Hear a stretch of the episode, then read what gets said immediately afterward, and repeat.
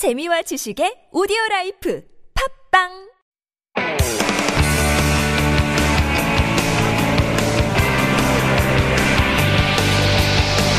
From the latest headlines to conversations about the trends and shifts that shape society at large, explore what makes living in Korea interesting with Life Abroad on TBS EFM.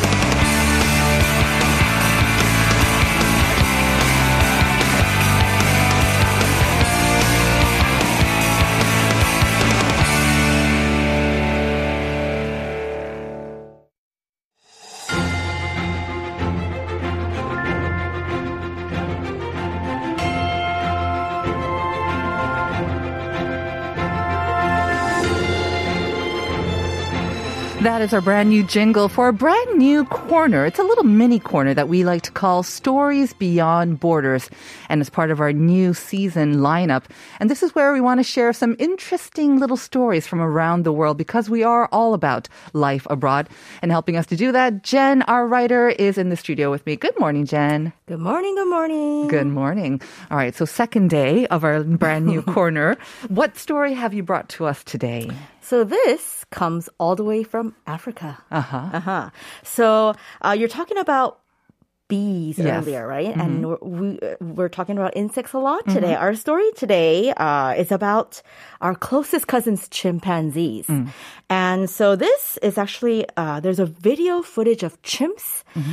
uh, in, in Gabon, Africa. And what they're doing is plucking flying bugs from the air. Uh-huh. We don't know what these bugs are, but they're plucking it from the air, putting it in their mouth to kind of immobilize them, Mm-hmm. and then uh, and then what they're doing with the insects is to apply them to their cuts or wounds. Ooh. So it's kind of like self medication.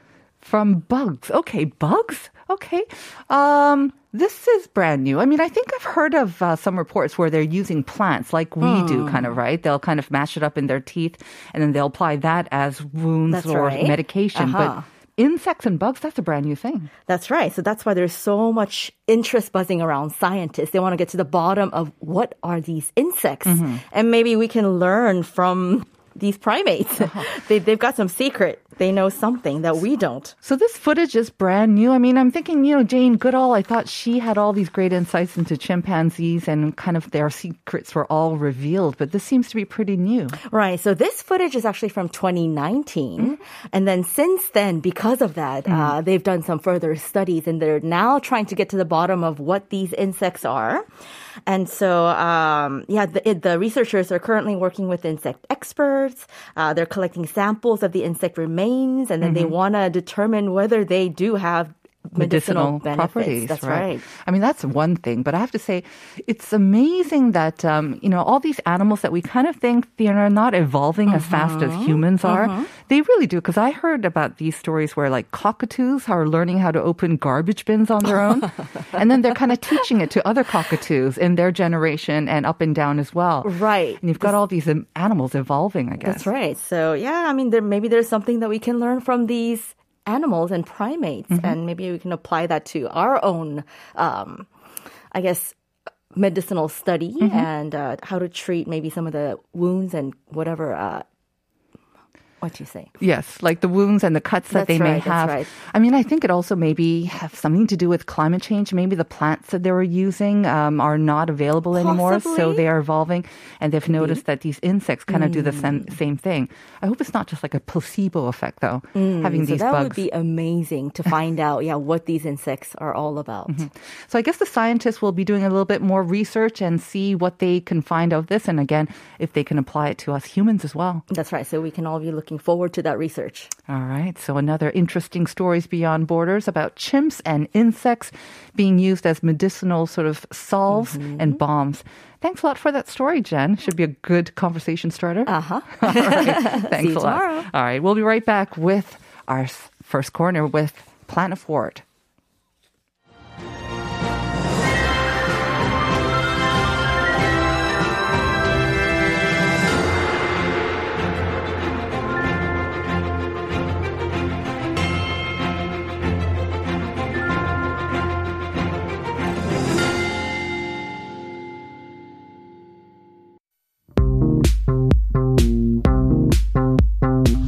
Have questions about life in Korea? Send us your opinions and feedback anytime during the show. Simply text us at pound 1013 for 51 per message or chat with our team while you stream us live on the TBS EFM app or YouTube. Life Abroad, helping you navigate your life in Korea.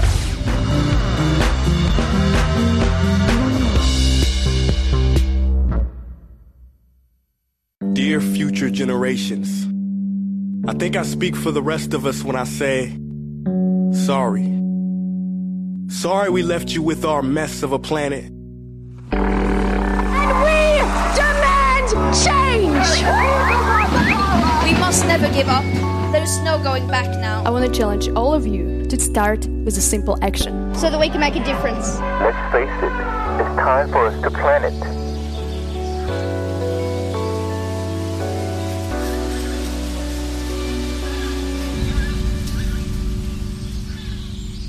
Planet Forward. You heard it. It's Planet Forward, and this is our segment where we take a look at one of the most important keywords that should be on our radar if it's not already, and that is sustainability from businesses and individuals to the global rules of trade. We are zooming in on environmental trends and seeing what we can do to also keep the planet moving forward. And Jim Bully helps us do that. Good morning, Jim. Good morning. Happy new season. Happy new season. And uh, should I say congratulations for making it through For the uh. Beijing Olympic Games? They are now over. Um, and I know you had a pretty tough three weeks, like no breaks in between, right? Yeah, but now I enjoy a nice two weeks of rest before we do it all over again for the Paralympics. Well done. What, uh, I don't know. I mean, there's been a lot of controversy, a lot of debate coming out of the Beijing Games. How would you kind of sum it up? I think probably the lasting effect of the Beijing Games Yeah. from a non country specific perspective Mhm. is going to be the global athletic community taking a, a much deeper look at how we treat children in sports. I think that's probably what this Olympics has achieved in terms of lasting effect more than anything else, more than the controversies, more than the specific athletes. It's about how we treat minors who are who choose or are pushed into competing in professional sports. So you think that was the biggest story coming out of it, the alleged doping or the, the, the positive t- drug tests of uh, Kamila I think the the yeah, to some extent, but also what that shined a light on, Mhm. not just Kamila Valieva, but the rest of the Russian team and other young athletes as well. I think Mhm. that's hopefully, I think that's what will be the lasting effect. Not only that, uh, one of my friends um, from the Olympic Circle, Alan Abrahamson, an award-winning um, journalist actually, and he was in Beijing, I think covering it for the NBC as well. And he was talking about he had a couple of stories, and um, he was posting it on his Facebook, which generated a lot, a lot of contents. But he kept on talking about how Kamila is only 15, Yeah. and that's what granted her the sort of special status, protective status, right? Um, that prevented her from come, I don't know, undergoing the same sort of rules and also maybe regulations and restrictions on her activities that would have been afforded to an adult who is not a minor. And so, and he was also talking about, you know, we have to give them the benefit of a doubt. We don't know how her drug results came out positive.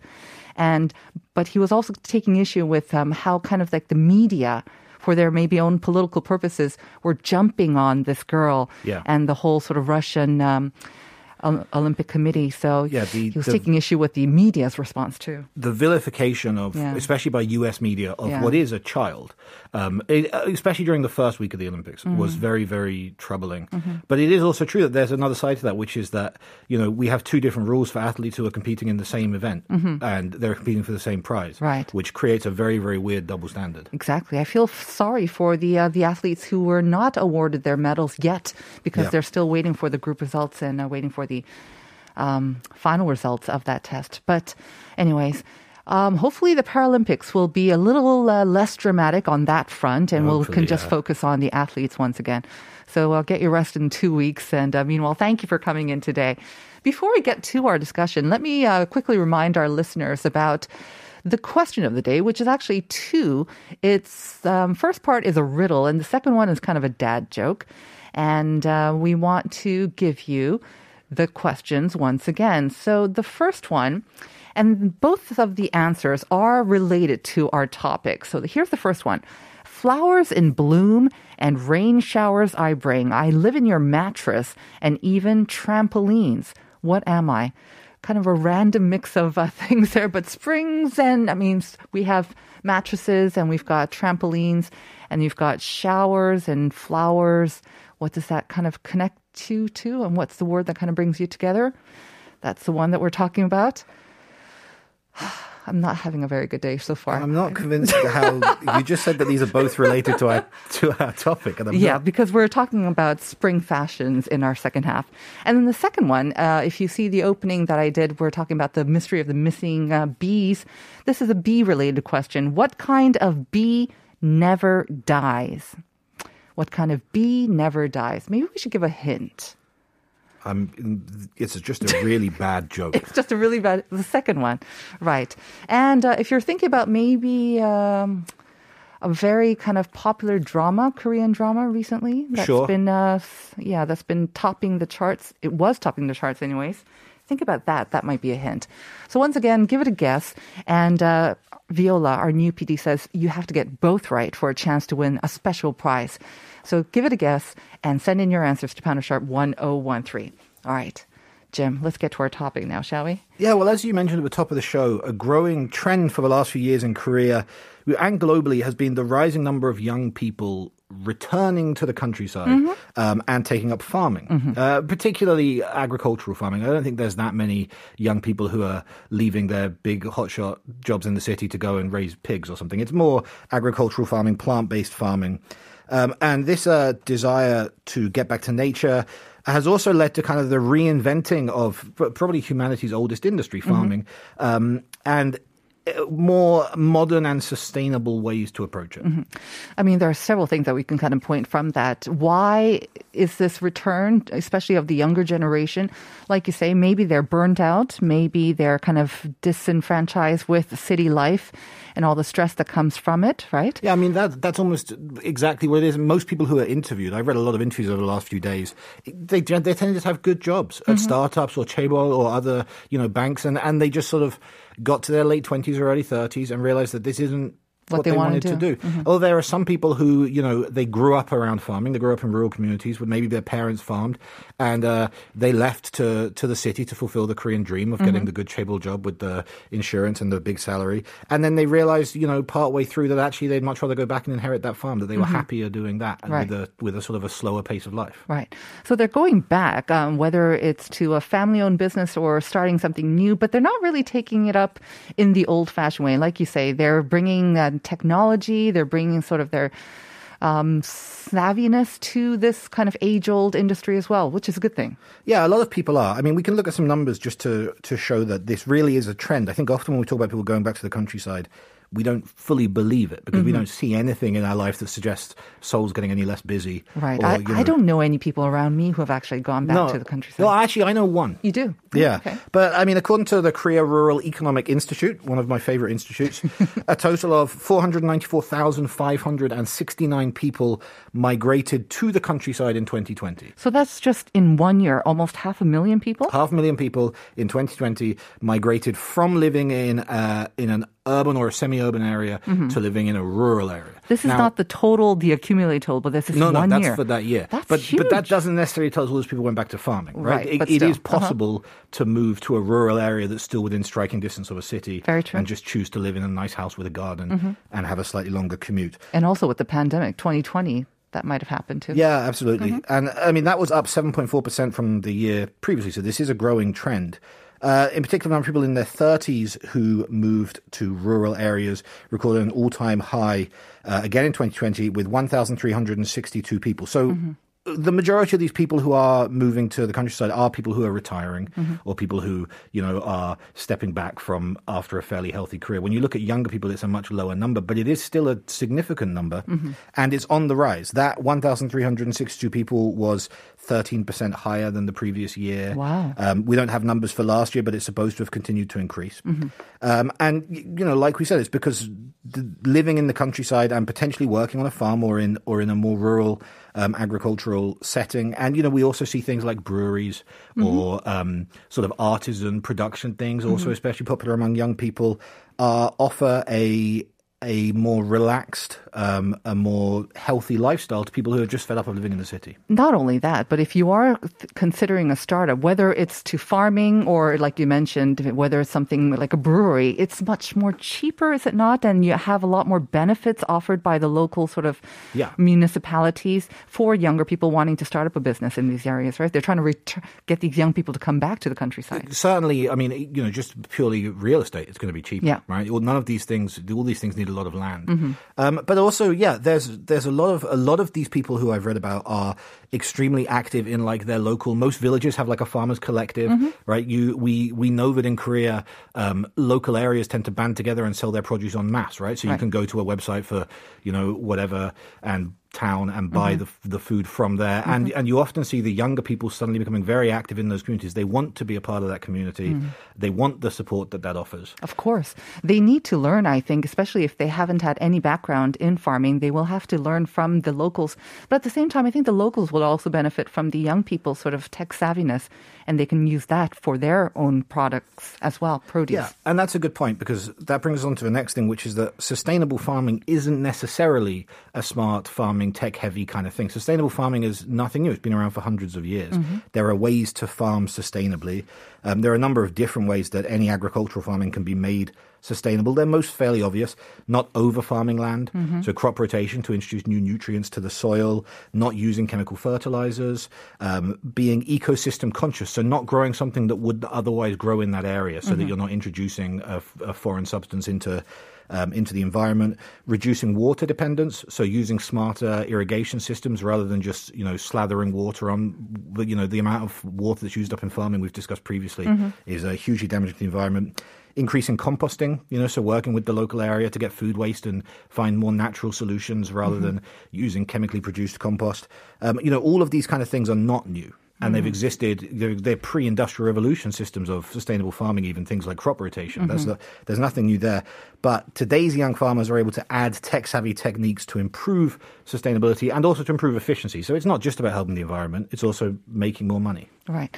I mean, I think in the short term, um, agriculture, the sustainable methods that you mentioned, they've been around, but I'm thinking maybe they haven't been the the majority or they, they, they haven't been the main methods because either they can be quite costly. Like you say, even crop rotation, what are you going to do when it's not Yeah. being used, right? So it can lead to uh, maybe greater costs or uh, maybe even greater inefficiencies in the uh, perspective of the farmer. But like you say, in the long term, and especially with uh, smarter consumers, maybe they want more organic and sustainable farming products as well. I mean, So with crop might lead to- rotation, you don't necessarily have to leave a field to fallow. You can just use a different crop. Different but, way. But, Oh, okay. you know, if you're a farmer who farms corn and that's all you farm and you farm corn year round and the only thing you know how to sell is corn, Mm-hmm. then it's going to be very, very difficult to persuade yourself that you need to grow sweet potatoes for a season. Mm-hmm. And that kind of thing is, uh, is, is, yeah, that's absolutely a problem. And, you know, also just generally farmers trying to exhaust and make as much money as possible. So growing as much as they possibly can, spreading as far as they possibly can,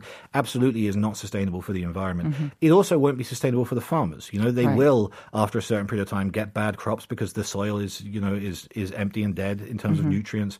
Um, but yeah, in, in terms of, as we very often see in business, not just in Korea but globally, people trying to make a very quick buck, then sustainable farming is not the answer. Okay, so let's now combine smart farming with sustainable because obviously that's what we're aiming for. Um, using these sort of more smarter techniques and technology to make it more sustainable, but in an efficient way. So smart farms are, I mean, exactly what it says on the tin, right? They're farms that incorporate technologies like sensors and artificial intelligence to allow farmers to check and manage various conditions on the farm, such as sunlight, humidity, often through your smartphone. Um, a farmer that uses these techniques uses sensors to monitor the conditions in the area where the plants are grown, so the temperature, the humidity, the levels of CO2, the levels of oxygen. In, this isn't specifically about sustainability. It's about you know profit and efficiency, really. Um, data analysis is obviously a huge part of that. The control unit has to have a reference point to understand and interpret the information. So the longer you smart farm, the more effective the system is going to be. But even just the introduction of this system is more sustainable because increasing efficiency reduces waste. Exactly. But it also means that you're suddenly farming with a level of precision that isn't really possible for a human. Mm-hmm. So, uh, a system of sensors that are monitoring chemicals in the environment, chemicals in the soil, chemicals in the plant can tell you if you have to put fertilizer, exactly how much fertilizer. You're not adding any extra, exactly how much water is needed without any waste. So, just using those techniques alone, it massively in, um, increases sustainability. I mean, not only that, but I mean, we hear so much about climate change and how it's wreaking havoc on agricultural um, industries. I'm thinking maybe with these smarter monitors, and um, instead of just relying on traditional sort of weather patterns, this might be more efficient in kind of predicting those weather patterns as well and adjusting otherwise. I'm not sure. I'm just guessing, but No, but you're right. And also, smart farming doesn't have to be outside. Right. You know, like mm-hmm. smart farming systems can. There are there are Korean startups who who already have farms within Seoul mm-hmm. inside things like shipping containers Or subway stations, or subway yeah. stations, or you know, just on your apartment windowsill. Mm. All of these all of these systems exist, and you're able to use technology to to replicate the effects of of being outside. Mm-hmm. Now, how sustainable that is? I mean, it's sustainable in terms of the fact that if we're able able, able to grow crops within our local area, then we're cutting out a supply chain, which is hugely damaging to the environment. Mm-hmm. But it also needs power to run these kind of things in a way that your traditional farm doesn't mm-hmm. necessarily. So there's a there's a knock on Right. sustainability mm-hmm. impact there. But you know, it's still it's still in the long term a lot better for us as a society to go back to a world where we eat the food that's grown in our local area mm-hmm. rather than flying it halfway across the world with all mm-hmm. of the, the carbon emissions involved. You talked about how smart farming can help reduce waste. Does it also kind of increase productivity then, or is it just about um, mostly cutting costs and reducing waste? Well, if we go back to everyone's favorite Korea Rural Economic Institute, it's my um, favorite now too. Smart farming, in- according to the institute, smart farming increases production by an average 44.6%. Really? That's which is huge. huge. Uh, and profit by an average 40.5%. Wow. And this is all just about increasing your efficiencies. Mm-hmm. Uh, and, and obviously, that has a massive impact on the Mm-hmm. environment. I'm thinking um, there could be something to do with maybe less manpower required as well. I'm thinking, you know, monitoring, remote monitoring through your phones or drones or Yeah, lots I of mean- cameras as well. And that could also increase your productivity or profits. The interview that I read on the Korea Rural Economic Institute had a picture which you know I wish we could share because Mm-hmm. it was a a guy in probably his early 30s on a phone monitoring his crops while standing on one of those like those like electric wheel things. I don't know Uh-huh, what they're wheelie called. things? Yeah, Yeah, going up and down his crops on a, on one of those personal mobility devices while checking information on his smartphone. Mm-hmm. You know that that would have been like four or five people's job, and th- he was growing strawberries. Uh, and you know, he was just able to do it all from from his own from his own phone and from his own system. Right. I think when it comes to agriculture and farming, this is something that uh, a change that should be welcomed by all people, especially those people who are struggling with the current ways. That this injection of smart technology and young technology can help in the industry as well. As always, thanks, Jim. Thank you. We'll see you next week, and we'll be right back with part two, so don't go away.